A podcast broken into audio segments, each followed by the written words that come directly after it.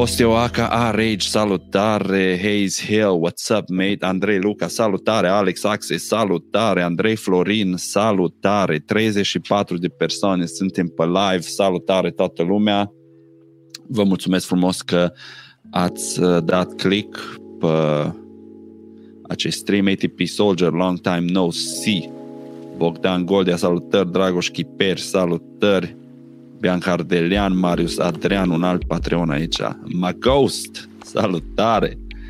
Yo, yo, lumea bună, what's up, omul care treabă deja un închis shop din Brașov. Ok, hai să mai așteptăm uh, încă un minut. Între timp uh, aprindem și niște verde, niște verde de Wisconsin, după care o să vă dau play la știrea în care să anunță că nou magazin Legalize din Brașov a fost închis de către oficiul de, pentru protecția consumatorului. Așa că cheers, asta e pentru voi, vă mulțumesc că sunteți aici și din toate lucrurile pe care puteați să le faceți într-o miercuri,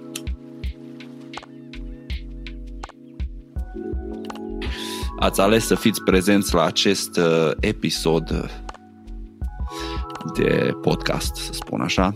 Fum de seară live, primul fum de seară live Suntem 43.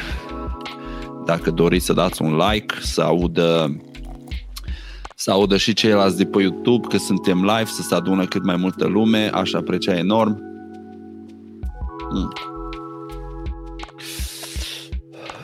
Acum că ne-am băgat în stare, haideți să dăm play la știrea prin care se anunță faptul că Legalized Brașov a fost închis Știre de pe Digi24. A închis un magazin unde s-ar fi vândut produse cu cannabis și chiar obiecte care să ascundă substanțe interzise. Jurnalistul Digi24, Claudiu Login, are detalii. Claudiu.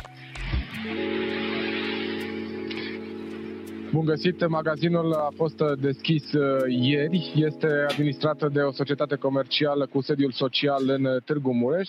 Este chiar magazinul din uh, spatele meu. Ce au găsit aici inspectorii protecției consumatorului? Ei bine, astfel de dispozitive folosite în special uh, pentru fumat plante de cannabis, tutun și alte plante. Au găsit diverse ambalaje în care, în mod oficial, asumat de către administrație administratorii acestui magazin se pot ascunde diverse produse, spre exemplu un ambalaj care arată exact ca o sticlă de suc cu lichid înăuntru, dacă îl desfaci se vede uh, spațiul folosit, uh, care poate fi folosit și uh, pentru vinderea, pentru ascunderea anumitor produse.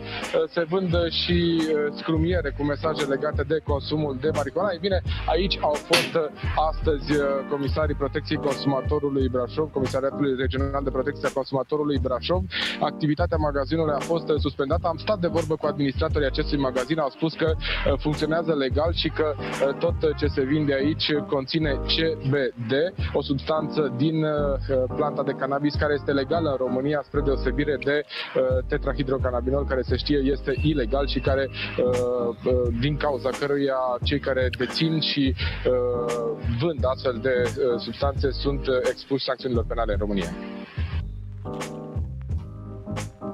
Ok, deci uh, asta a fost uh, știrea de pe Digi24 și acum să vedem uh, Opa, stați să... Nu-i Morning Glory. uh, mesaje ce încurajează consumul de cannabis, crumiere ce conțin uh, cuvântul marihuana. What the fuck România? What the fuck Brașov? Mă gândeam că mă gândeam că Brașov e unul dintre orașele mai civilizate din România. Dar încă o dată, eu am plecat de 9 ani și nu mai sunt contant cu ce se întâmplă, însă din ce știam eu, Brașov e unul dintre orașele care se dă civilizat, care se dă mai uh, mai progresist, mai progresiv, mai uh, modern, mai open-minded decât celelalte orașe. La fel ca și Clujul, oraș în care s-a întâmplat la fel în urmă cu câteva luni când Legalize și-au deschis porțile acolo. Să citim și comunicatul celor de la Legalize. Deci uh, trebuie să menționez că eu nu sunt angajat Legalize, nu sunt reprezentantul Legalize, nu, ceea ce spun eu nu îi părerea oficială a celor de la Legalize It. Eu pur și simplu sunt un colaborator al lor, deci uh, nu sunt purtătorul lor de cuvânt și ceea ce vine din gura mea îi pur și simplu opinia mea și nu are nimic de a face cu brandul sau businessul sau organizația legalizeit.ro. Astea provin de la Maramu, da? Și haideți acum să citim uh, poziția oficială a celor de la Legalize It. Pe o postare pe Facebook făcută în urmă cu 8 ore, Legalize It zice așa. Data trecută când ne-au închis la Cluj, am redeschis în două zile și în plus am deschis alte trei magazine în trei orașe noi în doar patru luni. Domnul Sorin Șușanu, comisar OPC Brașov, vrea să fie primar și se promovează încălcând legea la TV. Pretinde că niște ascunzători sunt ilegale sau chiar niște scrumiere cu mesaje că doar proștii mai folosesc tutun, care nici măcar nu conțin cuvântul marihuana. Singurul lucru pe care a reușit să-l facă a fost să ne crească numărul de vânzări și de oameni interesați să deschidă magazine Legalized. De ieri am primit peste 500 de comenzi pe ascunzător și 20 de cereri noi de franciză. Domnul Sorin Șușanu, mulțumim încă o dată pentru aparițiile TV de la Digi24, Canal D, Antena 1, Antena 3 și cam toată presa scrisă. Nici cu 100.000 de euro nu făceam atâta reclamă. Rugăm pe Sorin Șușanu să ne trimită CV-ul.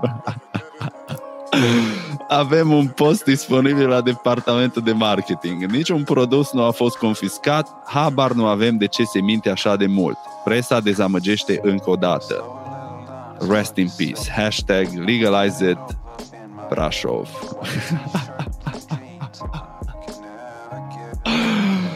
uh, domnul Șușanu.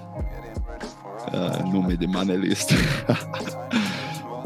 aveți un job asigurat dacă vă gândiți să vă lăsați de politică, dacă nu ajungeți primar în oraș, uh, văd că cei de la Legalize vă fac disponibil un post în uh, departamentul de marketing și colaborând cu ei ca și companie, pot să vă spun că sunt companie extraordinară și o să aibă grijă să fiți recompens- recompensați corespunzător pentru eforturile dumneavoastră în departamentul de marketing, bineînțeles.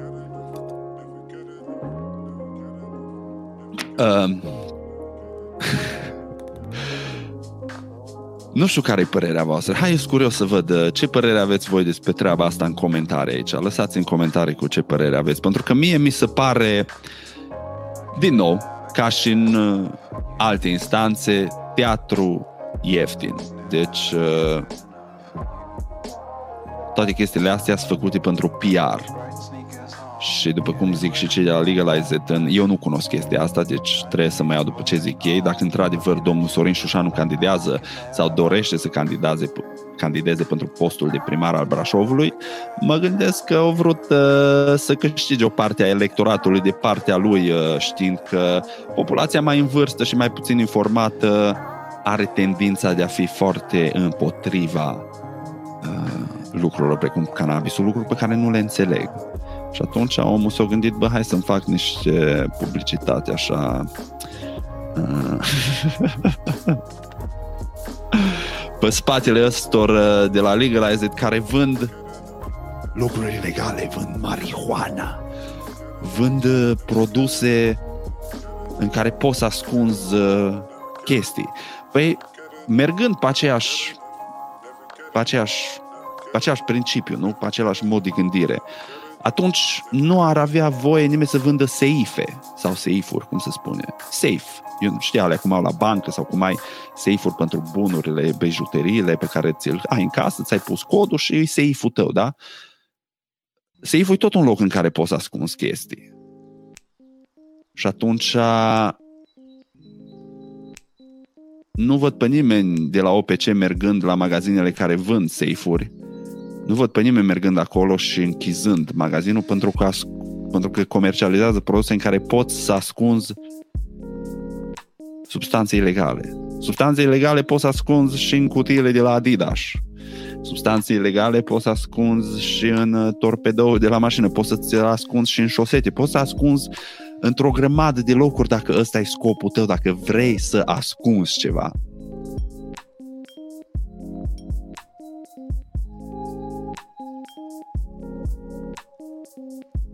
Măcar au dat alea 50 de cadouri la primii veniți. Bă, da, pentru că chestia asta s-a întâmplat a doua zi, deci nu în ziua deschiderii. Mie mi-este rușine de România. După atâtea magazine deschise în atâtea orașe, încă nu s-au convins că ceea ce comercializează de ceea ce comercializează Legalized. Da, bă, asta e o altă chestie. Deci Legalized a anunțat în urmă cu câteva luni deschiderea magazinului în Brașov, s-a făcut data oficială în urmă cu câteva săptămâni. Între timp, s-au deschis alte magazine care funcționează în mod legal și funcționează de atâta timp, precum cele din București. Chestia asta au avut un precedent în Cluj. La fel s-a întâmplat și în Cluj. După ce s-a deschis, magazinul a fost închis pentru două zile și s-a redeschis după ce s-au ajuns la concluzia că cei ce s-au prezentat acolo nu au avut uh, nicio treabă să fie acolo și ancheta lor sau controlul lor nu era bazat pe absolut nimic, ci a fost mai mult abuz în serviciu. Și e trist. E trist pentru că oamenii ăștia sunt plătiți din uh, bani publici, da? Tu în momentul în care muncești, fie la un job, fie la afacerea ta, plătești niște taxe și din înțelesul meu, în România taxele sunt foarte mari, în jur de 30 și ceva la sută, nu? Taxele pe venit. Pe lângă taxele astea pe venit, tu mergi la magazin și din absolut tot ce cumperi, pentru absolut tot ce cumperi, tu mai plătești taxă pentru valoare adăugată 20 și ceva la sută. Deci tu în momentul de față ai peste jumătate din salar care îl plătești pe taxe și impozite unui stat care îi managuiește după cum îi managuiește. Îi oferă ca și bugete și fonduri unor instituții de care unii cu interese politice să folosesc ca să câștige notorietate. Deci tu, Bogdan Siro, Adelin Babici, ăla e, Andrei Florin, Autovag Vlogs, Marius Adrian, toți ăștia care aveți joburi și vi să ia peste o treime din banii pe care îi câștigați prin efortul și prin timpul vostru, după care mergeți la magazin și mai dați acolo încă aproape un sfert. Banii ăștia pentru care voi munciți, îți folosiți pentru a face căcaturi din astea.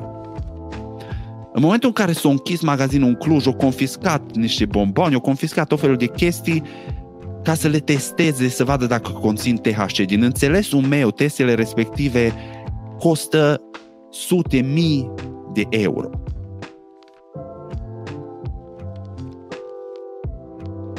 Deci sute mii de euro plătite pentru ce? Cu ce te ajută pe tine ca și plătitor de taxe, ca și cetățean al României chestiile astea? Aceiași politicieni, același oficiu al protecției consumatorilor care nu au avut nicio treabă să investigheze niciunul dintre magazinele de spice-uri care erau deschise la un moment dat în România și au fost atât de la modă.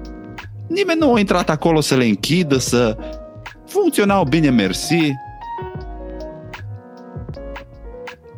Deci în momentul în care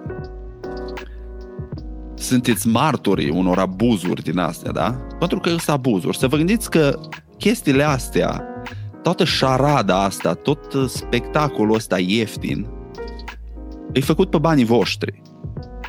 Și în momentul în care se trage linie din punct de vedere financiar, nu e atât de ieftin pe cum apare în online, în presă și la TV, da? Pentru că se plătesc bani grei pentru toate instituțiile astea care fac ce vor scula lor. Că nu e ca și cum uh, vezi, doamne, sunt uh, foarte eficiente în treaba lor și nu știu cum vi se pare vouă, dar mie mi se pare foarte bizar ca un uh, om ce are dorințe da, sau obiective politice nu știu cum el e lăsat încă să fie în funcția unei instituții de genul, pentru că e clar că o să, abuzul în serviciu o să aibă loc la un moment dat, da? Și asta e un mod de a face abuz în serviciu. Ai nevoie ca lumea să vorbească de tine, trebuie să-ți faci niște publicitate și atunci ce faci? Bă, care e cel mai simplu lucru? E, uite, hai că s-a deschis magazinul ăsta care are o frunză de marihuana în, în nume, are frunze de marihuana peste tot, hai să le arătăm uh, brașovenilor că ne pasă, oamenilor cu dragoste de Dumnezeu și cu frică de Dumnezeu, să le arătăm că noi nu lăsăm acești imbecili, acești drogați să pună stăpânire pe frumosul nostru oraș. Bă, deci cel mai ieftin și de prost gust spectacol se întâmplă în mediul politic și nu doar în România, e la fel se întâmplă și aici în Statele Unite și e atât de evident că îi, îi cringe deja, deci nici măcar nu poți să mai le în serios și să, să stai să te gândești, bă, oare chiar are sens ce se întâmplă aici? Oare avem ceva de câștigat dacă ținem uh, ochii? Nu.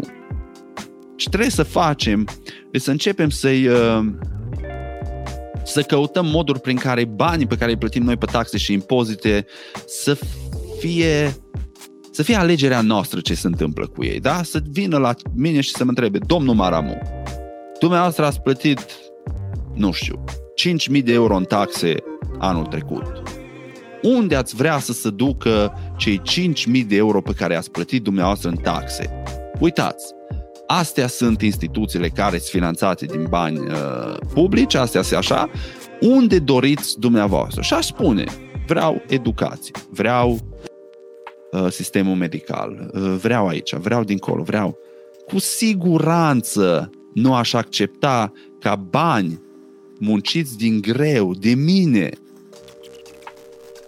să meargă înspre a face controle din astea inutile, pentru niște obiecte din plastic în care poți ascunzi chestii. Come on, man. De parcă trebuie să cumperi un obiect în care să ascunzi ca să te gândești să, sau, sau nu, nu, nu înțeleg cum funcționează. E, e, e, e, e treaba aia în România că dacă ascundem uh, mizeria sub covor și ne comportăm ca și cum nu există, ea nu există, da? Deci toată lumea se comportă ca și cum în România nu se consumă cannabis. Și dacă nu se consumă cannabis, atunci de ce avem toate afacerile astea și toți uh, derbedei ăștia care vorbesc pe internet uh, despre cannabis când el e ilegal? Și datorită lor lumea o să înceapă să consume cannabis, cam așa e uh, modul de gândire, nu? Pentru simplu fapt că Maramu face live-ul ăsta, o grămadă de oameni o să se apuce de cannabis. Sau că Legalized vinde uh, doze în care poți să ascunzi uh, diverse chestii, lumea o să se apuce de cannabis pentru că o să, ai de pui mei, bă, nu m-am apucat de fumat cannabis până acum pentru că nu aveam unde să-l ascund. Ce bine că au adus Legalized niște produse în care o să pot să ascund pentru că acum o să pot să încep să fumez cannabis. Hm. Nu știam ce îmi lipsește. Puzzle-ul complet. Cam asta e modul de gândire. Și de asta e foarte greu să ajungem într-un punct în care să fim într-adevăr aproape de a legaliza. Chestiile astea o să continue să se întâmple. Atacurile astea la cannabis, atacurile astea la toată industria asta din jurul cannabisului și nu nu știu, nu văd vreo soluție. Nu văd cum chestiile astea o să dispară decât dacă reușim să facem ceva să schimbăm toată treaba asta. Hai să mai luăm niște comentarii, să citim ce mai zice lumea despre treaba asta.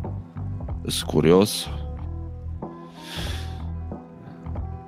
Așa e la noi, deschizi o afacere, a doua zi trebuie să pui covorul roșu la ușă pentru controle. Păi vin, uh, vin păduchii la, vin păduchii la cules. Uh, ai mei părinți uh, în anii 90-2000 au fost proprietar de afaceri, de antreprenor. Tata și în ziua de astăzi are afacerea lui proprie, însă au avut magazine alimentare. ABC-uri, știți cum erau mai de mult, ABC-uri mici la bloc. Băi,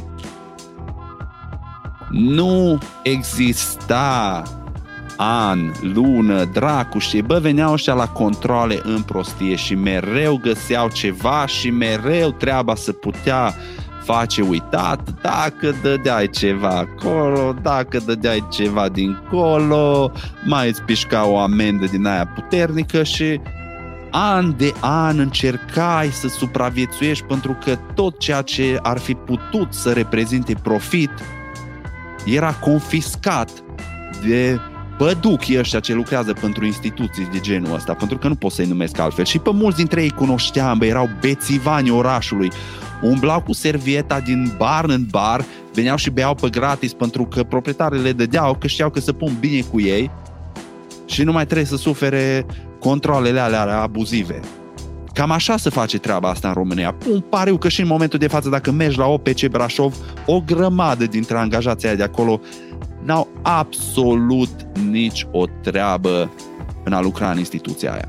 Și nu numai în Brașov, peste tot în România, pentru că funcționarul public în România, în foarte mare parte din cazuri, nu are absolut nicio calificare, nu are niciun interes să facă ceea ce are de făcut, ci pur și simplu un oportunist care a găsit o modalitate de a face niște bani ușor, pentru că nimeni nu te trage la răspundere cu adevărat într-o instituție managuită de stat, un stat care nu are niciun interes să facă profit. Nu-l interesează dacă instituția respectivă merge în minus sau în plus, pentru că statul o să vină și o să-și facă bani altfel, o să ia, o să dea amenzi, o să crească uh, taxe, o să crească impozite, pentru că așa face statul. Managementul banilor, o sănătate financiară nu e una dintre proprietățile statului. Și atunci se duc la afaceri precum Legalize It, le pun, uh, le pun probleme, mai uh, fac un uh, test ce costă mii de euro, mai dau o amendă, mai își fac puțină publicitate, știi? Și așa supraviețuiesc gunoaiele astea de instituții.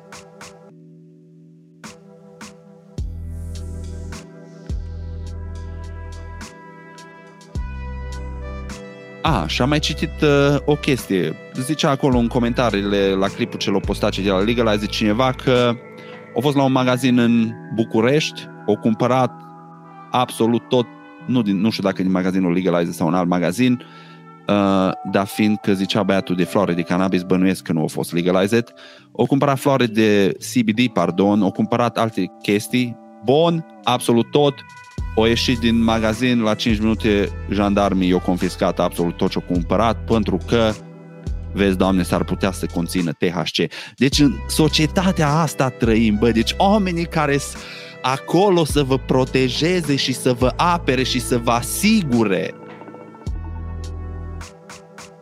că lucrurile se desfășoară corespunzător pentru a putea avansa și progresa ca și societate. Nu fac altceva decât să ne pună piedici, să vă pună piedici. Fie că ești antreprenor, fie că ești uh, muncitor la privat, ca cetățean român, tu nu vei putea prospera ca și un cetățean dintr-o altă țară vestică prin faptul că permiți instituțiilor astea de 2 lei să te violeze, să-ți rupă curul la figurat. Cu toate abuzurile astea pe care le fac și să ia absolut fiecare bănuț care pot de pe tine și să spună că am făcut-o uh, cu scopul de a proteja consumatorul, da, oficiu pentru protecția consumatorului. Câți dintre consumatorii care mergeți la Legalize câți dintre clienții Legalize v-ați simțit vreodată în pericol din partea angajat, din partea businessului? Câți dintre voi ați fost la un magazin Legalize și ați zis, bă, nu știu dacă e, uh, e tocmai ok pentru mine să cumpăr uh, sticla asta de Mountain Dew în care poți să ascunzi uh, chestii. Nu știu dacă mă simt în siguranță că am cumpărat uh, grinderul ăsta. Niciunul dintre voi nu ați avut absolut nicio problemă. Singurul lucru care vă face să vă simțiți în nesiguranță și singurul lucru pentru care vreți să, fi, să fiți protejați e abuzul instituțiilor astea de 2 lei, precum OPC și jandarmerie. Astea singurele instituții pentru care vreți protecție. Deci oficiul pentru protecția consumatorului ar trebui să stea la poartă, la magazinele legalized și să oprească căcănarea de jandarm care îți confiscă produsele chiar dacă ai bun pe ele. Asta ar trebui să facă OPC-ul. Asta e protecția consumatorului. Atunci s-ar simți consumatorul protejat. Nu vii tu și închizi un business care funcționează legal, că așa ți se năzărește ție și vrei să apar puțin pe sticlă, să zic că lumea aia, bătrâni aia cu care își petrec viața în fața televizorului să zică uite bre, uite bre, un om un om cu coloană vertebrală, un om ce acționează, un om ce vrea ca această țară să facă mai bine.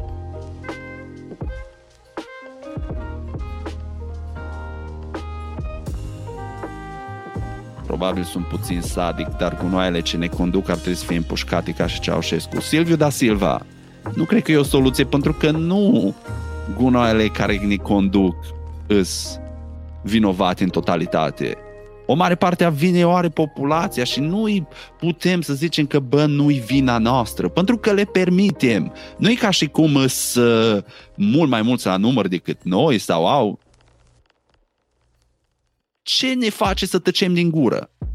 Comoditatea, lipsa de interes, ignoranță, astea ne face să continuăm să trăim în... Ne-am obișnuit, e, așa e la noi, a, e.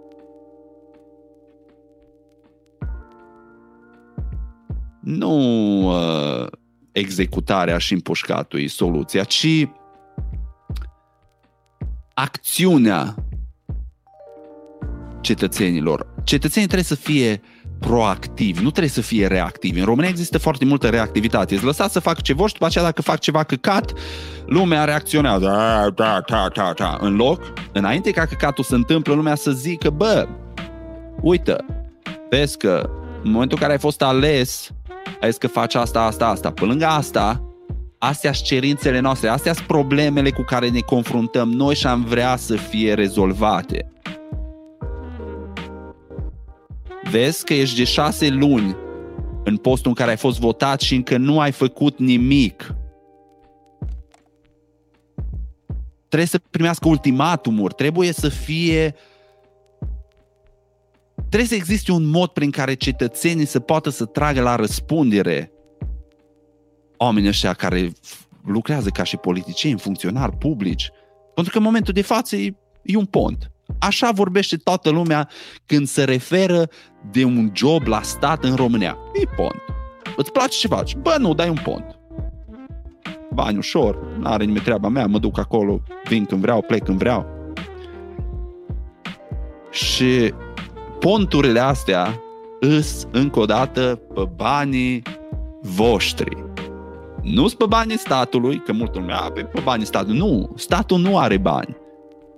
Într-o țară democrată, statul nu are niciun mod prin care să facă bani, da? pentru că nu deține afaceri, nu deține proprietăți. Deci statul teoretic nu are nicio formă de venit decât din taxe și impozite, deci din banii voștri. Și atunci, de ce să nu aveți dreptul sau uh, nu știu cum vreți să numiți, să alegeți încotro să duc banii voștri?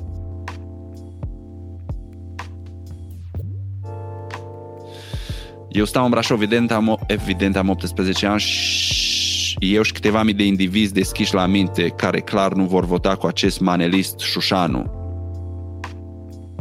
Toți cei de la putere au fost și autorii. Am încercat să vorbesc cu mai multe persoane în vârstă despre cannabis și când am adus vorba, făceau niște fețe de zici că am omorât pe cineva. E un subiect tabu cannabisul în România. Bă, îi, dar nu mai e uh, la fel de tabu precum uh, a fost acum 2-3 ani, de exemplu.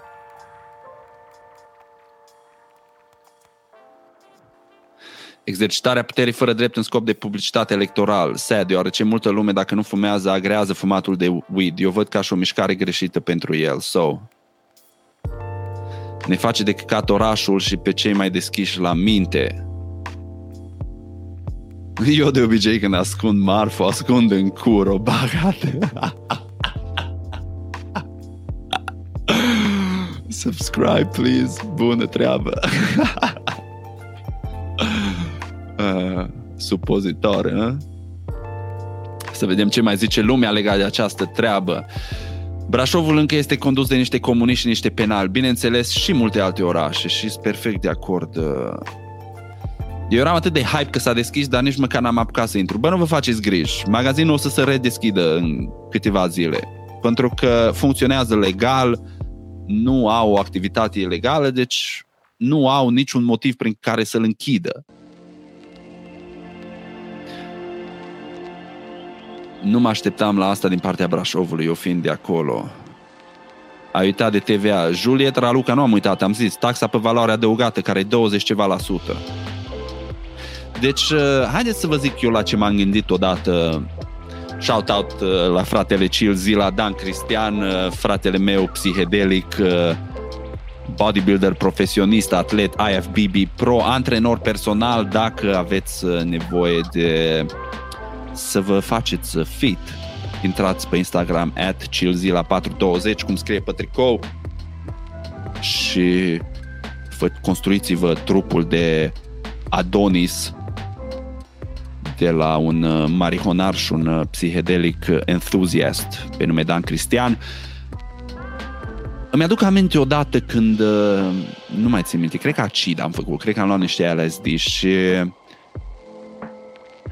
era chiar în perioada în care se întâmplau nebunile cu Dragnea în România, chiar când a început cu OUG13, deci prin 2018, 2017, 2018, pe atunci, dacă nu mă înșel. Și m-am gândit așa, zic, bă, ce ciudat, da? Am trecut la sistemul ăsta democrat în ideea în care nu am vrut să mai fim conduși de regi. N-am mai vrut să fim conduși de aristocrați, n-am mai vrut să fim conduși de nobili, da? Am vrut să fim uh, capabili să ne alegem conducătorii. Și mă gândeam eu atunci că, bă, ce idee nobilă, așa, în sinea ei. Pentru că în timpul monarhiilor, regii erau fie prin alianță, fie prin moștenire, da? Deci dacă tu erai rege, copilul tău care s-a născut era automat rege pentru că avea sânge regal. Și am zis, bă, dar stai un pic, că e cam uh, nu e un pont ăsta chiar așa. Hai să ne alegem noi conducători și să nu fie pe viață, să fie pe perioade determinate. Și probabil treaba asta a funcționat foarte bine pentru o vreme. Până când, și asta a fost uh, observația sau gândul așa pe care l-am avut eu în apogeul tripului, Până când oamenii care pe vremea respectivă care, oamenii care în timpul monarhiei erau oportuniști aia care ajungeau nobili, uh, aristocrați sau chiar regi și-au dat seama că pot să fac același lucru ca și atunci, trebuie numai să iau un alt titlu și trebuie să accepte noile condiții. Dar, dacă știți să joci jocul, o să faci cam același lucru și lumea să nu se prindă. Avem politicieni care sunt politicieni de de o viață, da?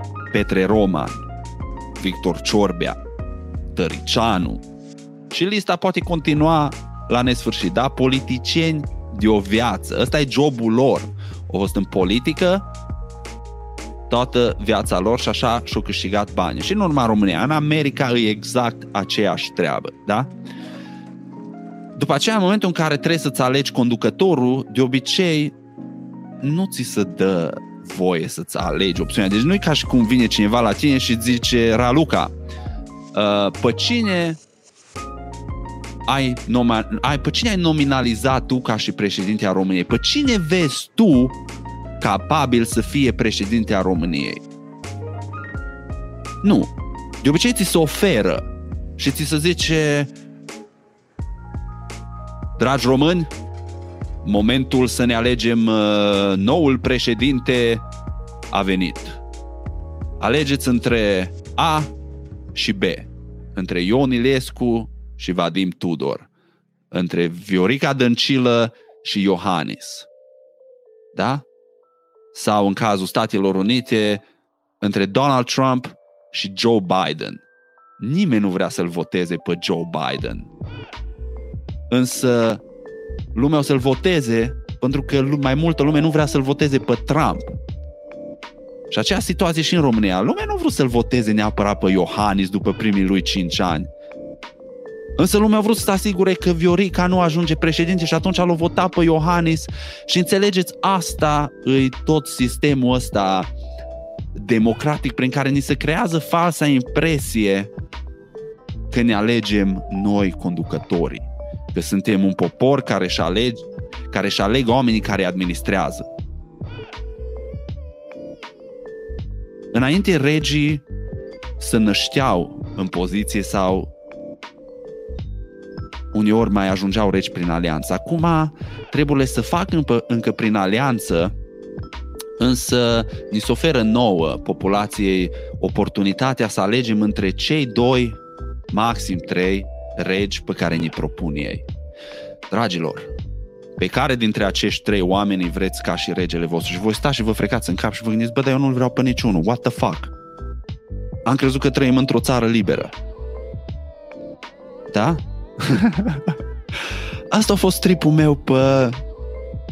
Asta a fost tripul meu pe psihedelice și mă gândeam, bă, la fel ca și o monarhie, da? Cum mai de mult regele aduna dările, da? Își trimitea oamenii și aduceau, adunau dările de la oameni. Trebuia să plătești tribut regelui. La fel se întâmplă și acum, nu? Vin și ți-au taxă, vin și... Ca să ce? Să se lăfăie regii, că nu se face absolut nimic în regat.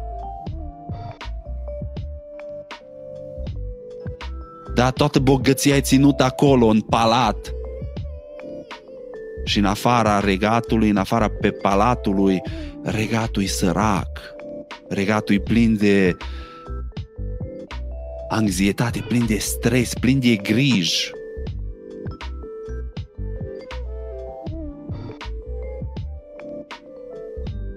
Asta se întâmplă în toate formele noi de guvernare. Democrație, Republică Democrată, Republică Socialistă, Republică Fascistă, Republică Monarhistă. Suntem prea dornici să ne căutăm cimpanzeul alfa care să ne conducă. Și ne-am mințit de zeci de mii de ani, schimbându-i numele din șef de trib, din, uh, nu știu, duce, din uh, rege, împărat, în uh, președinte, prim-ministru sau cum mama măsii se mai numesc ei. It's the same fucking shit. Facem același dans numai că am schimbat puțin muzica. Atâta tot. Și la fel ca și atunci, la fel se întâmplă și acum. Abuzul din banii voștri. Voi plătiți ca să vi se îngreuneze viața. How fucking crazy that shit is. Deci taxele, tu plătești taxe și impozite și, încă o dată, 50 ceva la sută din banii tăi să ducă către stat care îi folosește să te bagi jocorească. Deci tu ești implicat într-un proces de autobagiocorie, bagiocorire, prin faptul că refuzi să faci ceva ca să tragi la răspundere. Felul în care îi menegiuit banul pe care tu îl dai lună de lună sau de două ori pe lună când îți primești uh, fluturașul de salariu. Și încă o dată, nu mă refer aici doar la România, am să vorbesc cu voi fiind acolo în România. Același căcat se întâmplă și aici. Voi credeți că eu sunt fericit că plătesc nu 50 și ceva la sută cât plătiți voi în România, dar plătiți și eu aici către 40% taxe și impozite și banii mei îți folosiți cum îți folosiți. Voi credeți că eu sunt fericit? Deci treaba asta se întâmplă și aici. Dar prea mult timp eu cred că ne-am lăsat orbiți de un concept, da? de conceptul de democrație și de conceptul de încredere în uh, partid și de culoare politică și de toate chestiile astea și am uitat să ne uităm efectiv la ce să face. Da? Pentru că faptele vorbesc mai mult decât orice vorbă. A fost un... Uh... Uitați un exemplu foarte bun, că chiar astăzi am văzut scrollând pe Facebook. Ăla, Radu Rareș Bogdan, sau cum îl cheamă, pe băiatul ăla de era la Realitatea TV, parcă, ce s-a băgat în PNL. Făcea mare tantam despre uh, dosarul jandarmeriei din 2018, la proteste, da? când au atacat uh, populația. Din ce am înțeles, astăzi dosarul s-a clasat. Deci a fost pus în stand-by. Nu s-a mai făcut nimica. În ideea în care la conducere în momentul de față e PNL-ul, nu?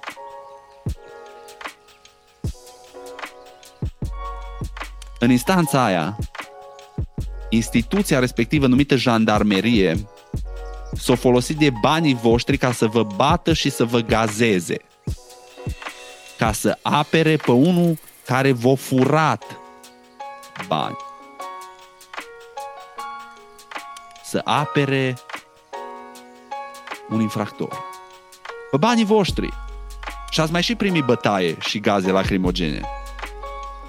Și l-ați votat cu încredere pe băiatul respectiv care o ieși sus cu surle și trâmbițe, nu o să scape nepedepsiți, bla bla bla și acum la nici 2 ani de la întâmplările respective, după ce e la conducere, da? O uitat complet. Și crezi că o să-l tragă cineva la răspundere să zică, bă, Radu Rareș Bogdan, fătuți What's going on? Și toate lucrurile astea se întâmplă din banii noștri. Și vorbeam acum câteva episoade de podcast despre educație financiară și independență financiară. E bine, un aspect al educației financiare îi și chestia asta. Pentru că reprezintă peste 50% din banii pe care îi faci tu. Deci mai mult de jumătate din banii care câștigi tu în România ți ia statul. Păi ar trebui să avem autostrăzi suspendate și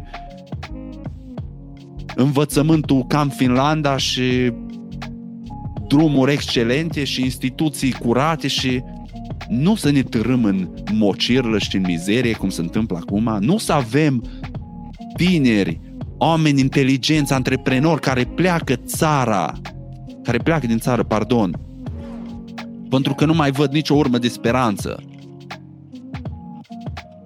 Îs sătui să se bată cu morile de vânt. Pentru că marea majoritate a oamenilor nu interesează. Da, pula mea. Anul ăsta am făcut 400 milioane, 200 milioane, 220 milioane mi-o la statul. Pula mea. Am rămas cu 180 de milioane.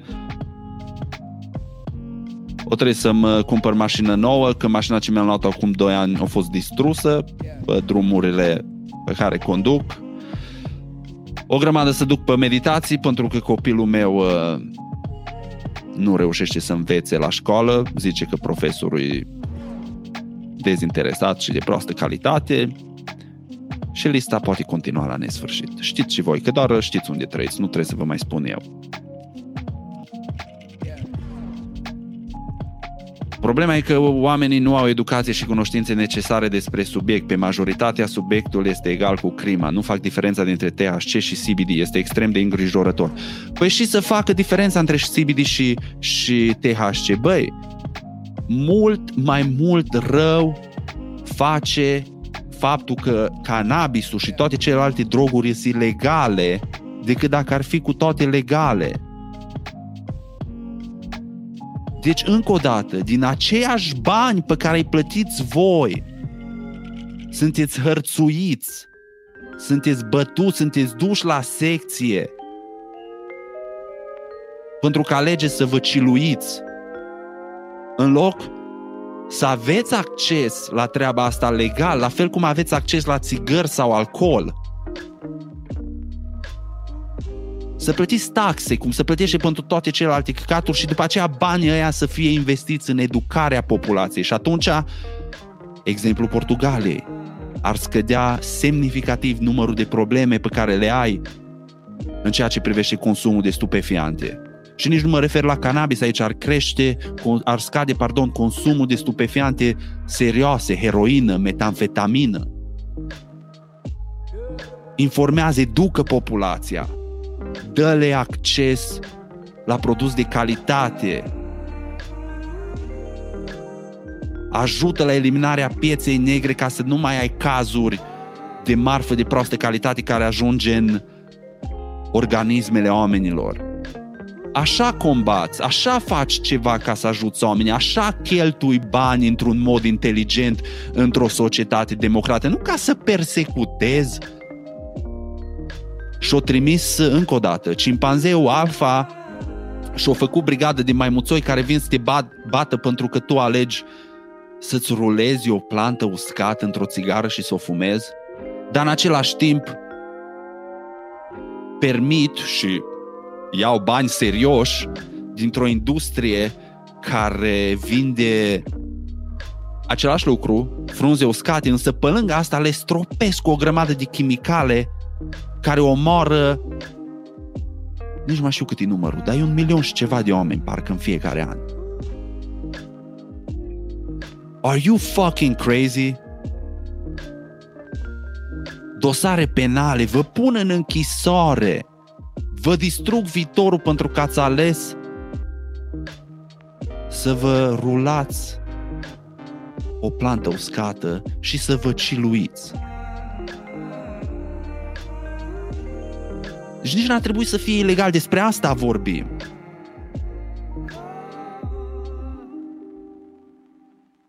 Un jandarm sau un polițist n-ar avea niciodată voie să te ridice de pe stradă pentru că tu ai ales să faci ceva cu organismul tău care nu afectează pe nimeni în niciun fel decât pe tine.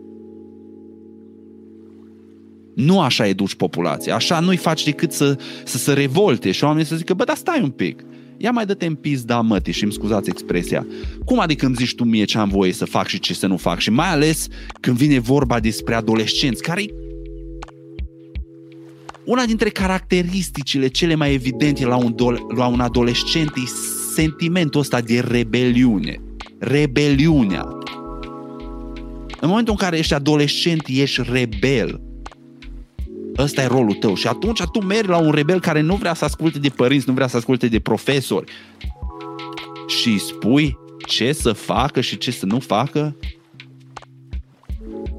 nu trebuie să ai doctorat în uh, psihologie umană ca să-ți dai seama care o să fie rezultatul unei astfel de chestii, nu? E clar că adolescentul respectiv o să găsească chestia asta ca și o provocare. Și atunci nu mai bine îl educi și spui frumos, uite cum încerc eu să fac aici.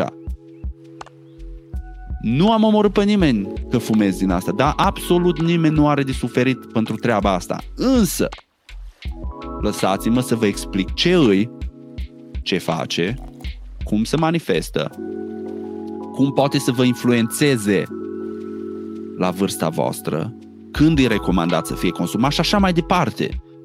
Și atunci ai oameni care sunt îți luminați la minte și zic, bă, da, a, nu știam, nici o problemă. Lasă că mă duc și aștept până la 25 de ani. Pentru că nu vreau să să risc să mă afectez creierul în niciun fel. Oamenii ăia care vă spun vouă că nu aveți voie să faceți chestia asta, care nu vă lasă să faceți chestia asta, care nu vă permit să trăiți într-o astfel de societate, sunt aceiași oameni care permit barurilor și magazinelor să vândă alcool minorilor, țigări minorilor. Pentru că mare parte a cumpărătorilor de țigări și alcool în România sunt minori. Hai să nu ne ascundem după deget, da? Nimeni nu cere cu adevărat puletin în momentul în care îți vinde țigări sau alcool. That's bullshit. Poate să faci chestia asta la supermarketurile mari, însă mergi la un bar, cluburi și așa, nimeni nu te întreabă că ai 18 ani. Nu există. Și chestiile astea să știu că doar în elefantul mare și roz din mijlocul camerei, nu? Nu putem să ne ascundem după deget. Dar vedeți să se ia vreo măsură? Vedeți să vină cineva de la OPC să facă ceva legat de treaba asta? Vine cineva să spună, bă, fiți mai educați când vine vorba de alcool. Nu. Vă lasă să vă beți mințile. Pentru că, ghiciți de ce? Vin bani, da, industria alcoolului face bani, ei la rândul lor finanțează politicienii, campanii electorale, nu interesează pe ei sănătatea voastră sau integritatea voastră. Vedeți-vă de treabă. There's only one fucking God to these people. And that's money. Da? Au un singur Dumnezeu și ăla ai bani. Și dacă îi să nu știu, să pună în pericol sau să distrugă viitorul unor oameni, îi costul ca ei să se îmbogățească, tu crezi că pe ei interesează? Good luck. Where's that money, bitch?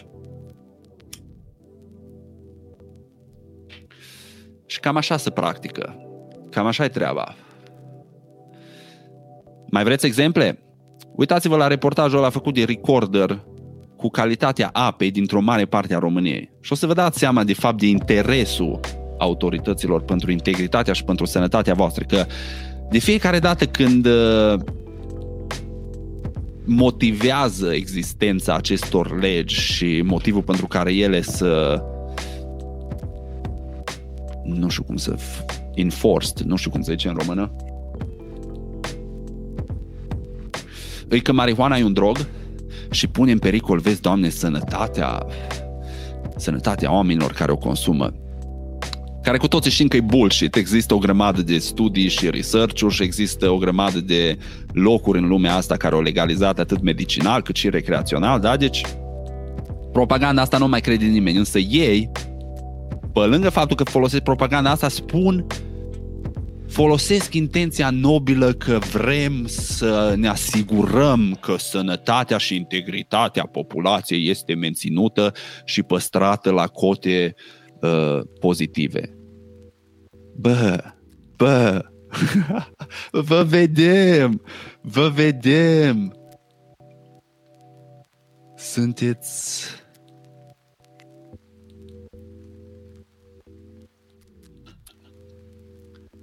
sunteți mai plini de căcat ca un wc public la un festival. Și cumva, nu înțeleg cum, lumea încă crede. Crede toate căcaturile astea care vin din uh, gurile voastre oportuniștilor care sunteți.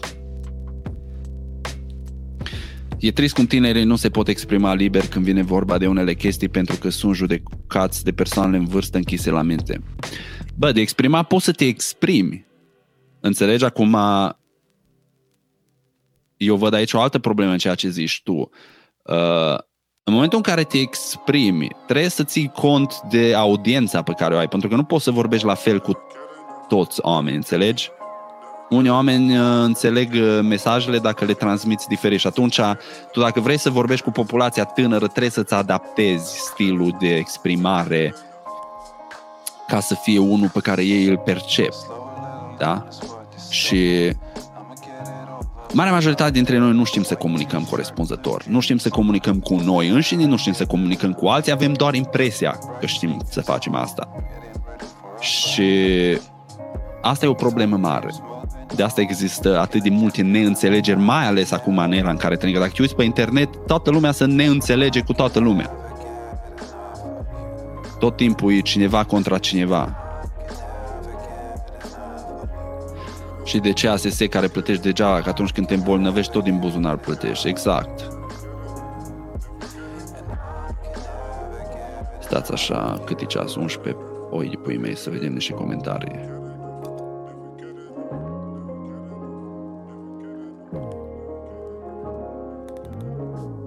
Crezi că va fi și la noi un fel de cani, un micuțu care să candideze la primăria Bucureștiului? Bă, niciodată nu cred că micuțul o să se bage în politică, pentru că micuțul e un om mult prea inteligent și un om care probabil și-o da seama că modul în care administrăm toată treaba asta e un învechit care nu mai poate fi aplicat în 2020 cu uh, și, av- și având așteptări ca el să funcționeze și, și chiar să nu știu, să ne ajute să prosperăm. Trebuie să adaptăm sistemul ăsta de administrare și de guvernare la timpurile în care trăim. Nu mai putem să avem formatul ăsta de câteva partide politice care oricum îți bullshit, că fac alianțe, care sunt formate din aceiași politicieni care, ca, care au făcut carieră în politică, da? Trebuie să ne asigurăm că politicienii nu mai pot să câștige sumele astea de bani pe care le câștigă și nu mai pot să câștige atât de ușor precum le câștigă. Pentru că, bă, am 31 de ani, deci uh, am uh, vârsta la care am prieteni suficient de maturi încât uh, o decis să se bage în politică, da? Prieteni, cunoștințe și mă uit câteodată pe Facebook, eu fiind plecat de mult timp de acasă și văd anumite persoane care au hotărât să intre în politică, care mi le amintesc de acum 11-12 ani și mă îngrozesc. Pentru că îmi dau seama, cunoscându-i personal, că ăștia tipul de oameni care s-a trași de mediul ăsta. Nu e ca și cum uh, cei mai buni și cei mai reprezentativi oameni ai uh, poporului român aleg să meargă în politică. De aia cred că Micuțu nu o să facă niciodată o chestie de genul ăsta. Eu m-am mirat când uh, what's his face uh, ăsta de fost la Europa FM. God damn it, am uitat numele și-l urmăresc. Ăsta cu ochelari. S-a băgat în politică recent. Eu m-am mirat că s-a întâmplat chestia asta. Pentru că în politică ai de-a face cu oameni de o speță îndoielnică. Da? Încă o dată, nu sunt cei mai reprezentativi oameni ai poporului, pentru că oamenii care sunt deschiși la aminte, oamenii inteligenți, oamenii care chiar doresc să facă ceva cu viața lor, nu o să se bage în politică. Și o să urmărească, de obicei, un, uh, un obiectiv personal.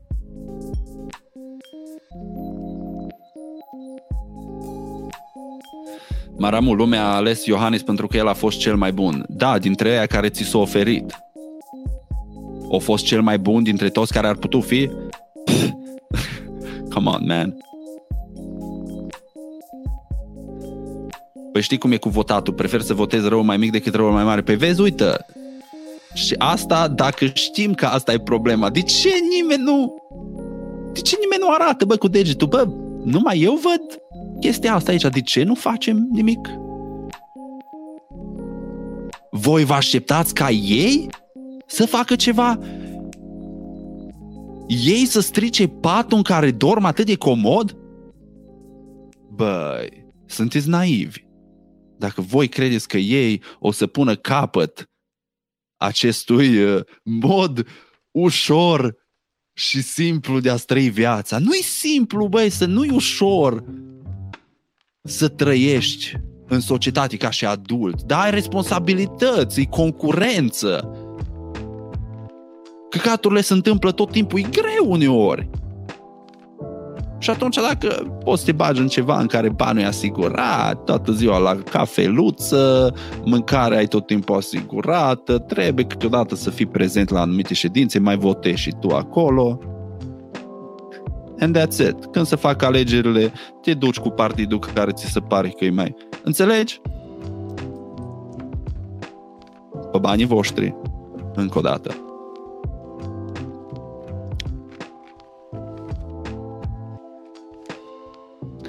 Așa cum a zis un copil mai de mult, împăratul este dezbrăcat. Bă, nu un copil uh, o zis chestia asta, Jack Herrera, care e un nume important în uh, lumea cannabisului. A fost un politician uh, în Statele Unite care a fost foarte anti-cannabis până în momentul în care a cunoscut-o pe prietenă sa, care i-a deschis ochii și din momentul în care a aflat de fapt ce cannabis, a devenit un uh, activist pro-cannabis. Jack Herrera are chiar și un strain pe numele lui și Jack Herrera, o persoană căruia comunitatea cannabisului îi datorează mult.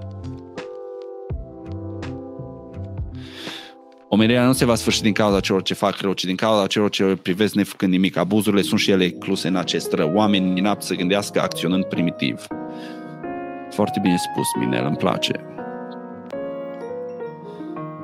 Nu educă populația pentru că nu vor asta. Gândește care e mai ușor de controlat, prostul sau educatul. Păi prostul, cu siguranță, pentru că educatul o să vină și o să te tragă la răspundere și o să zică, coi, stai un pic, uh, din milionul ăla care ți l-am dat uh, în ultimele două săptămâni ca și taxe, ce ai făcut? Ai cumpărat un sandwich de un milion? Ai de pula mea, dar de unde, unde ai luat tu sandwich-ul ăsta? Da? Bă, nici n-am știut. Stai un pic așa, stai că sunt. Alo? Two Chains? What up, dog? Avem aici în România cel mai scump sandwich din lume și am vrea să te chemăm să faci uh, un episod din The Most Expensive. Uh, primarul meu numai ce-a plătit uh, 100 de roni pe un sandwich. Da, nu cred că există mai ieftin de atâta. Ia, ia, ia, uh, da, îl, îl chemă pe Maramuș și îți pregătește el niște jointuri babane.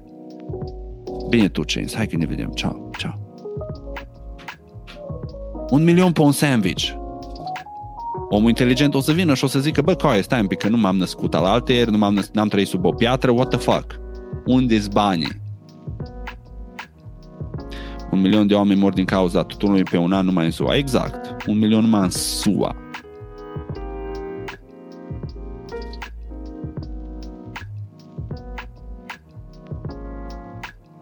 Moise Guran, da, am văzut acolo. Nu mai mergeți la muncă pe salarii de mizerie. Voi singur vă furați, nu vă fură nimeni. Ba da, vă fură statul, pentru că și dacă salariul e de mizerie, statul tot îți ia 50 ceva la sută.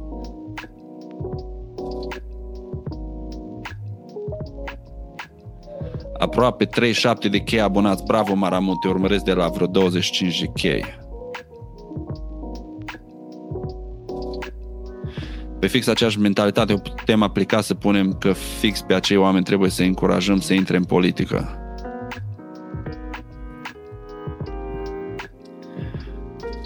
Păi politic, politica în felul în care se face acum nu are loc pentru astfel de oameni, pentru că politica care se face acum și modul ăsta de a face politică e, e o e o, cum să o numesc? să mă gândesc la cea colorat. E o mlaștină plină de creaturi preistorice care nu mai au niciun mod de a se adapta la condițiile actuale. Dacă se schimbă mediul în care trăiesc, o să dispară, înțelegi? Asta e problema și atunci creaturile respective trag cu dinții ca mlaștina să rămână la fel cum a fost ea de ani de zile. Eu consider așa, cel mai bun mod de a conduce un stat, consider eu, îi să alcătuiești o echipă de administrare. La fel cum orice corporație, orice business pe lumea asta are o echipă de administrare, o echipă de management. Da? Și în echipa de management ca și corporație încerci să-i aduci pe cei mai buni oameni în domeniul ăla care ai acces. Îi plătești corespunzător și oamenii își fac treaba ca lumea. De ce nu putem să facem aceeași treabă și în România? Pentru că bani grei plătim pe inapții, incapabili și necalificații ăștia care fac managementul ăsta actual. Nu e ca și cum o fac pe gratis sau o fac pe bani mărunți. Nu, ne costă chiar mai mult pentru că sunt o grămadă de bani care să pierd din cauza managementului prost. Și atunci nu mai bine alcătuiești echipe din oameni capabili, oameni care au un istoric, da? oameni care au fapte în spate, oameni care au, să de, pot demonstra că, uite, bă, eu sunt cel mai bun la finanțe, eu sunt cel mai bun la cercetare în domeniul medical, eu sunt cel mai bun la... Așa. Ade pe toți oamenii ăștia, cât o fi, câteva sute, și pune să muncească în echipă la fel cum se muncește într-o corporație. Și fiecare să se ocupe de departamentul lui. Nu avem nevoie coaie de un cimpanzeu alfa care să ne așteptăm să fie bun la absolut tot. Da? Președintele trebuie să fie bun și la uh, administrare socială, trebuie să fie bun și la sănătate, trebuie să fie bun și la educație, trebuie să fie bun și la XYZ. Cine pui meu cunoscut vreodată în viața lor un om care să fie calificat la atât de multe chestii, la care trebuie să fie un președinte? Nu cred că există. Și în momentul în care, dacă, în momentul în care tu vii și îmi spui că tu ești foarte bun la mai mult de două, trei chestii, deja încep să-mi pun întrebări, pentru că nu cred că un om poate să fie foarte bun la mai mult de două, trei chestii. Poți fi mm, ok, dar nu foarte bun. Ca să excelezi, trebuie să te focusezi asupra ceva, da? Și atunci noi ne așteptăm ca o persoană să fie capabilă la toate celelalte lucruri. Nu. Ar trebui să fie echipe pe care le votăm, da? Să fie oameni care îs profesioniști, sunt experți în domeniile respective și să-i lăsăm pe ei să administreze toată treaba asta. Am încercat experimentul ăsta de atâta timp, sub diferite forme, ca și țară, da? Am fost și monarhie, am fost și Republică Socialistă, am fost și Republică Democrată, suntem, pardon, cică. Nu funcționa niciuna. Sau ce? Noi trebuie să așteptăm ca altcineva să facă un pas și după aceea să zicem, bă, uite, eu am încercat, hai că putem să încercăm și noi. Cam asta așteptăm noi, nu?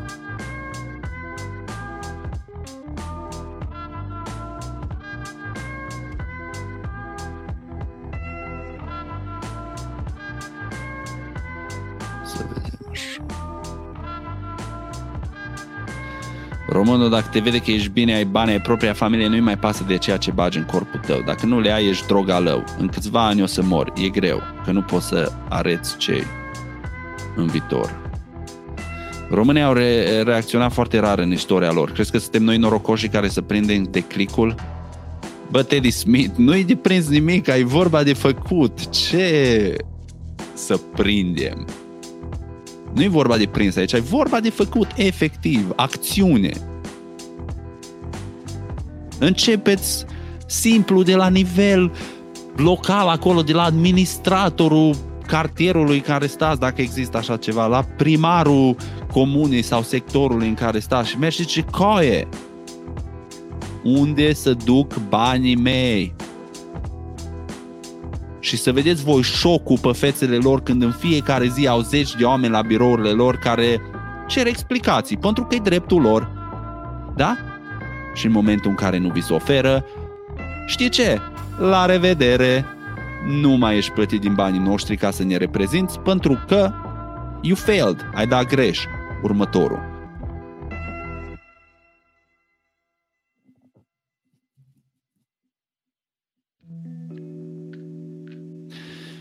cum ar fi ca nimeni să nu mai plătească taxe, impozite pe mașină, casă, etc. Nu ar fi bine deloc, pentru că există lucruri precum drumurile, precum uh, infrastructura, care trebuie menținute din bani publici, pentru că nimeni nu o să meargă de bunăvoie pe banii lui și să repare podul, înțelegi? Deci taxele și impozitele sunt ceva ce trebuie plătit. Administrarea și felul în care se administrează ele e ceea ce trebuie schimbat. Și probabil cantitatea uite exact Funky Smoke, care rămâne cu noi pe străzi, n-ar mai funcționa, da. Deci nu a tăia taxele și impozitele e soluția, clar.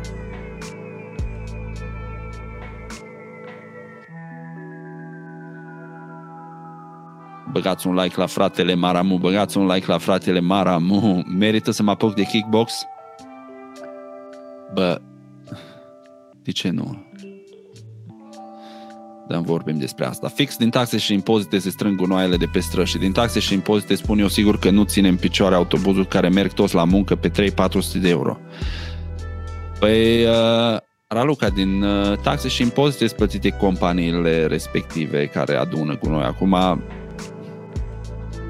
Salut, Alex. Ce zici că am fost invitat să intru în PNL, PNL datorită unui amic care a văzut doar ura mea pentru PSD, dar ura mea este pentru toți politicienii ce mint și fură de trei decenii această țară. Bă, Alin Andrei Hrițcu, eu nu sunt măsură să vă spun să intrați în politică sau nu, să vă băgați într-un partid sau altul, pentru că nu am uh, apartenență sau culoare politică, mă doare pe mine în pulă de partidele și îmi scuzați franceza, de partidele lor și de It's all bullshit, îs echipe, logo-uri, vă puneți să alegeți, roșu sau galben, voi sunteți nebun la cap.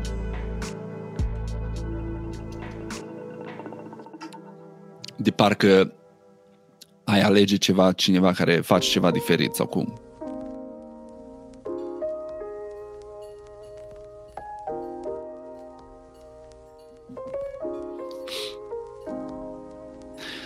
Dacă ne-am oprit toți, ne-am plătit taxe sau din a merge la lucru o zi, am putea face statul măcar să ne asculte, dar nu ai cu cine și asta e frustrant rău. Bă, să știți că problema mai are decât felul în care funcționează statul, îi dezinteresul românilor față de schimbare. Și mă refer aici din uh, exercițiu sau simularea, să spun așa, pe care o am o avem, pardon, cu legalizăm.ro.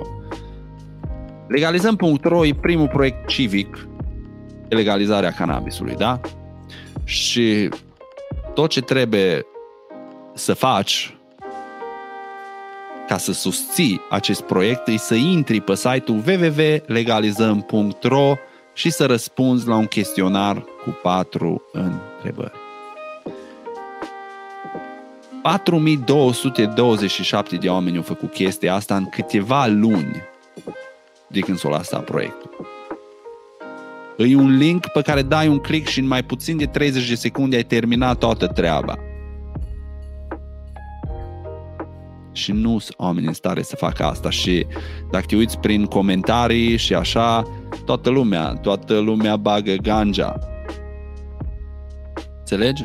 Da, pula mea. La ce să mă complic? Da, la ce dacă mă oprește poliția și îmi confiscă CBD-ul pe care am plătit câteva sute de lei abuziv. La ce că am dosar penal pentru că am aprins un cui? La ce? Ce are? Aia e.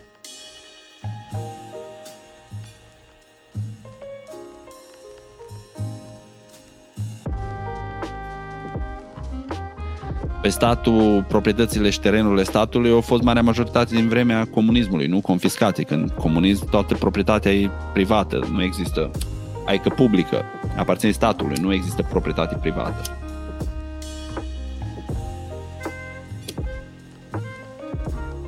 Oficial, că proprietățile alea publice erau conduse de persoane private care aparțineau partidului.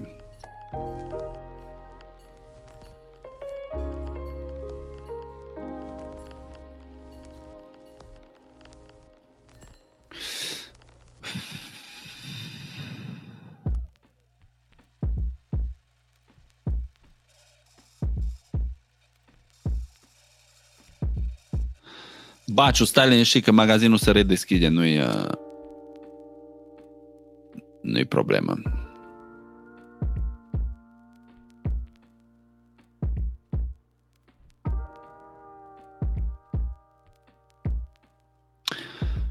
În România doar dacă celelalte țări din UE ar legaliza masiv, doar atunci ar face-o și România.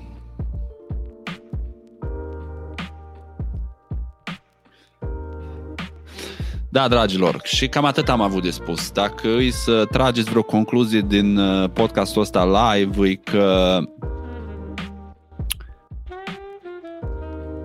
trebuie să fiți mai preocupați și nu voi, ci și eu. Trebuie să fim, așa e mai corect, trebuie să fim mai preocupați de unde și cum să duc banii pentru care muncim, pentru că e mai mult de jumătate din venitul nostru și nu-i normal ca banii noștri să fie folosiți irresponsabil în acțiuni de genul, cum s-a făcut la Brașov.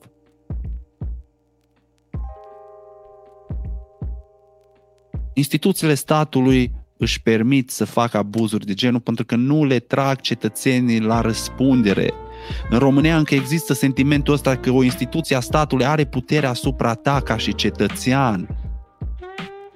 No!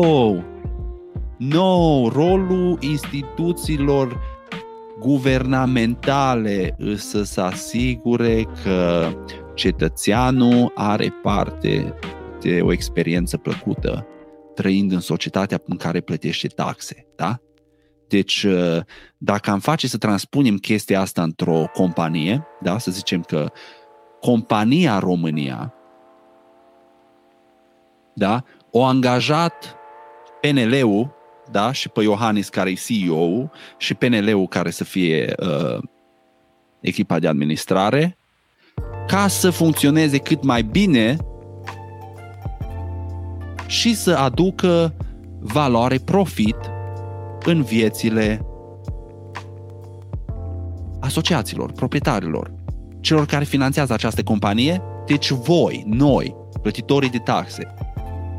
Și atunci, dacă România ar fi o companie și oamenii ăștia pe care i-am angajat să administreze banii corespunzător și așa, ar face o treabă de căcat, am zice cu toții, bă, de ce i-am lăsat pe ăștia să conducă compania că ne bagă în faliment? Hai să-i dăm afară de mama lor și să găsim pe cineva mai priceput.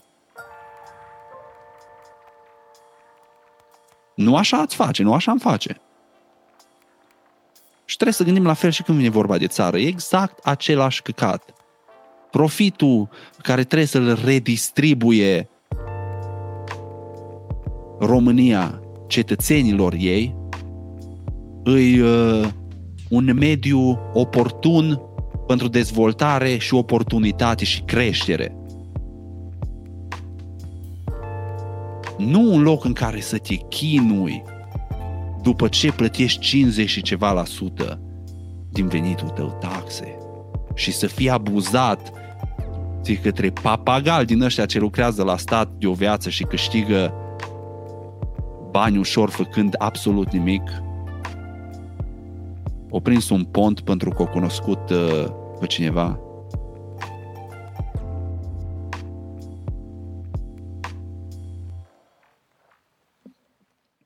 Și uite aici pe domnul ăsta, Maramu, vrei să faci legea în România locuind în altă țară, nu mai comentatul de statul român dacă nu ești în România, muie. Ca să vezi uh, cum se face dialog între oamenii inteligenți și cam, uh, cam ăsta e și mediul în care se face politică. Și de-aia oameni precum Micuțu, cum a zis Adineaur, că l-ați vrut pe Micuțu în politică, nu o să vrea să intre în politică niciodată, pentru că nu vrea să Micuțu în, viață, în scurta lui viață de om să trebuiască să dea nas în nas cu acest Gheorghe de și să-i spună tot timpul muie, cu acest necioplit și acest needucat care are impresia că pentru simplu fapt că locuiește într-o țară, îi permite să-și aibă un uh, drept de, sau îi permite să aibă o opinie care trebuie luată în serios. Gheorghe de, opiniile ca și găurile de cur. Cu toți avem una, nimic nu o face pata mai specială. Și prin faptul că ai lăsat comentariul ăsta, nu faci decât să arăți că faci parte din problemă. Eu, în primul rând, nu încerc să fac legea. N-am vorbit absolut nimic de a schimba absolut nicio lege și nu înțeleg cum aș putea să fac eu chestia asta. Tot ce fac eu îi să-mi exprim punctul de vedere legat de o problemă cu care se confruntă nu doar România, am specificat, trăiesc în Statele Unite și exact aceeași problemă și aici. Așa că, Gheorghe de, eu îți mulțumesc frumos că lași comentarii de genul ăsta pentru că nu faci decât să areți că ceea ce am spus eu adineauri e adevărat. Nu faci decât să-mi argumentezi opiniile. Să-mi întărești opinia. Un Ceaușescu în 2020, lol. Vezi? Asta vreți. Vreți cimpanzeul alfa care să vă spună ce să faceți și ce să nu faceți, pentru că intelectual nu sunteți suficienți de dezvoltați ca să decideți lucrurile astea pe cont propriu. Și dacă voi nu sunteți capabili să faceți ceva, vreți ca nimeni să nu poată să fie capabil. Pentru că de asta vreți să fiți uh, parte dintr-o societate în care există unul cu bastonul care vă spune ce și cum să faceți. De asta sunteți uh, fanatici și credeți în uh,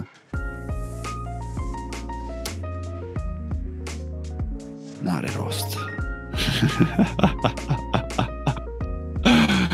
Bă, sincer, chiar mă bucur că există oameni din așa precum Gheorghe de, pentru că îi vedeți în fiecare zi, îi vedeți pe stradă, îi vedeți și trebuie să fiți conștienți că ei își cei care vă administrează. Ei își cei cărora voi le dați mai mult de jumătate din banii pe care îi câștigați prin muncă și efort.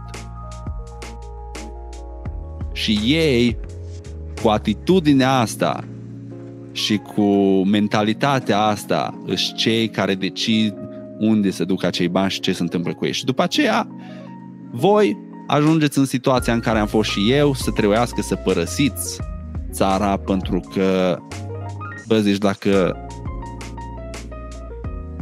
ceilalți nu vor și eu nu mai vreau, nu mi-a rămas decât să plec, nu? Deci, din păcate, sunt decât două opțiuni. Acțiune ca să chiar vrei să schimbi cu adevărat ceva sau dacă vezi că nu există dorință din partea celorlalți să pleci. E trist, știu.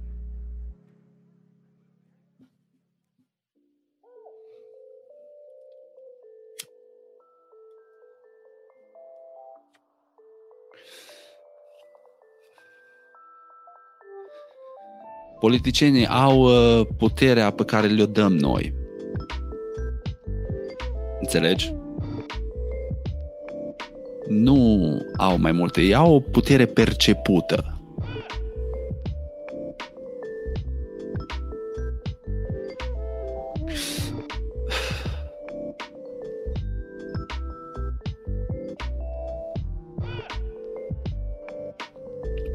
Da, dragilor. Și cam asta e uh, treaba cu OPC-ul și cu Brașovul. Domnul de la OPC Brașov a vrut să își facă puțină publicitate, uh, să-l vadă cei ca și Gheorghe D, că e un om care pune toiagul, pedepsește, da? Nu a venit domnul să facă ceva efectiv uh, care aduce ceva, da? Să, să facă nu știu, să vină domnul de la OPC și să facă ceva ce aduce un beneficiu în viața tuturor, da? Ceva ce ne îmbunătățește viața celor care locuiesc în Brașov. Nu. Pentru că aia e greu să construiești. Dar e mai ușor să dărâmi. Și în România există, ca și domnul Gheorghe de aici, există mentalitatea asta de încerci să ieși în evidență dărâmând. Ca și un copil din ăla care vrea să iasă în evidență și nu știe decât uh, să iasă în evidență uh, aruncând jucării sau strigând sau plângând. E exact aceeași treabă e soluția leneșilor. Hai să distrugem ceva că e mai ușor decât să clădim. Pentru că există un procent acolo al populației care gândește la fel și care să entuziasmați de conceptul ăsta de a distruge, de a controla pe alții. De ce să aibă alții dacă eu nu am?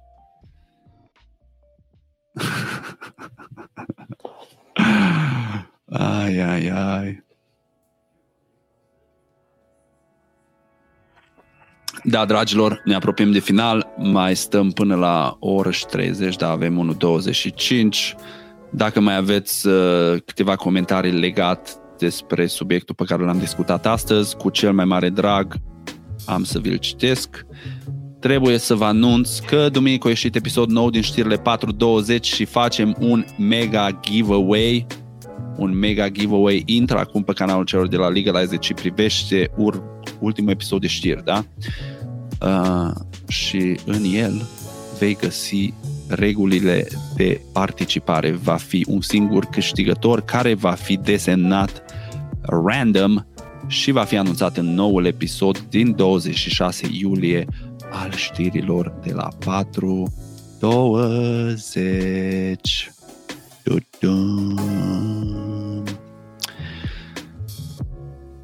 Ai, ai, ai, ai, ai. Dragilor,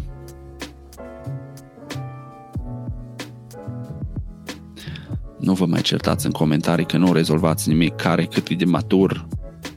Nu cred că mai e nimic de spus, da? Și-a arătat maturitatea. Poate băiatul e un troll, nici n-are. Nu-i constructiv să ne certăm în comentarii. Asta e problema, asta e reactivitatea aia. Timp, folosește energia aia pe care o pierzi certându-te în comentarii să mergi să te cerți cu consilierul tău local.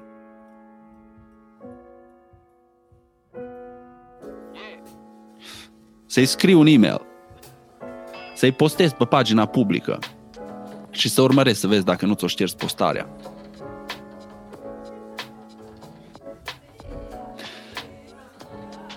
Darius Crăciun, nu vreau să-i dau ban, pentru că omul nu nu o folosit injurii. Atâta că o zis muie, hai că prima e o lăsăm așa. Dar nu vreau să-i dau ceea ce dorește el, că asta, eu zis că ce bine ar fi un Ceaușescu acum. Nu, asta făcea ca Ceaușescu, cenzura nu permitea dreptul altor opinii. Lăsați-l! Lăsați-l să vedeți și voi că există oamenii ăștia. Îți parte din societatea noastră, nu vă închideți în bula voastră și trăiți fantezia că toată lumea gândește precum voi. Nu! Lăsați să intre în paradigma voastră, să înțelegeți că există oamenii ăștia. Să știți că în momentul în care vi se cere implicarea în ceva, e pentru că există tipul ăsta de oameni.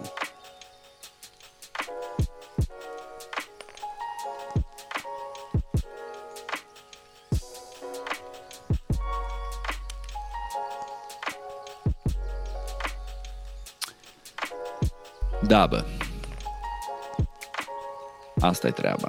Deci lăsați-l, lăsați-l pe Gheorghe să fie în bula voastră, lăsați-l să vă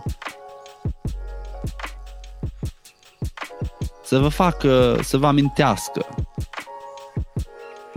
lumea în care trăim, că tindem să ne izolăm pe social media și să lăsăm numai oameni care împart aceleași opinii cu noi și să citim numai opiniile care sunt de acord cu opinia personală, care este aceea, și să ne ferim de celelalte opinii și uneori uităm că oamenii ăștia există și după aceea când se întâmplă chestii gen Viorica Dăncilă ajunge prim-ministru sau ajunge în uh,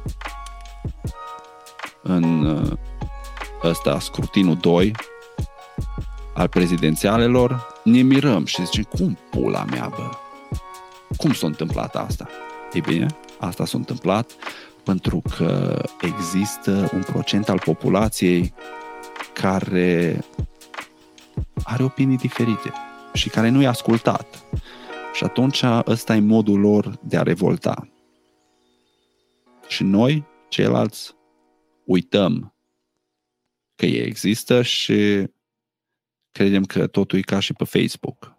Și nu mergem și nu votăm și nu mergem și nu ne tragem primarii la răspundere, nu ne tragem consilierii locali la răspundere, nu ne tragem uh, parlamentari europeni sau parlamentarii români din Parlamentul European la răspundere, nu tragem pe nimeni la răspundere. Noi îi lăsăm să-și facă de cap. Acesta a fost uh, episodul uh, Fum de seară live. Dragilor, uh, vă dau cu multă pace. Încă o dată, dacă vreți să susțineți proiectul, puteți să o faceți contra costului unei cafele pe lună. Da? Intrați pe www.patreon.com slash maramu și ajutați proiectele Maramu TV să prospere și să continue. Eu uh, vă apreciez frumos pe toți uh, Patreonii și vă mulțumesc frumos pentru sprijin. Și să ne auzim cu bine săptămâna viitoare. Multă pace, one love, să fiți iubiți. Pa! Și nu uitați, mergeți și trageți-vă consilierii locali și primari la răspundere, trimiteți-le e mail informați-vă despre unde să duc banii voștri. Că altfel, Gheorghe D o să facă ce vrea el cu banii voștri și o să vă dea cu biciu.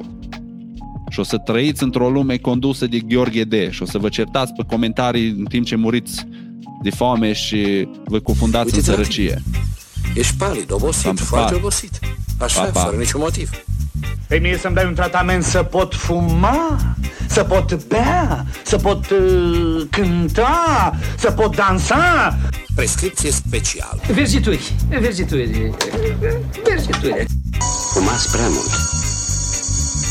Poftim? Am zis că fumați prea mult. Ce cuvinte urâte vă mă deranjează auditiv. Mă lăgi rahat. Nici nu știi ce fericit sunt. Mă simt de parcă aș fi căzut dintr-un satelit. Mie, ca să fiu sincer, mi-a plăcut foarte mult. Sunt educative și duioase.